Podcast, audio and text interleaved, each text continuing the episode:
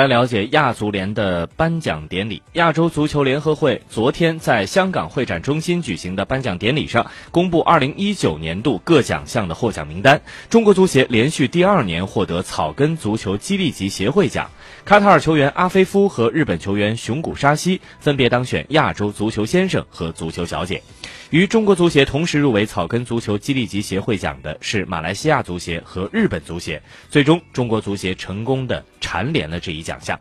中国球员李颖和汪琳琳分别进入亚洲足球小姐和年度最佳青年女球员的候选名单，但都未能当选。韩国的郑正荣和日本的高仓麻子分获年度最佳男女教练奖。韩国球星孙兴民也毫无疑问当选了年度最佳国际球员。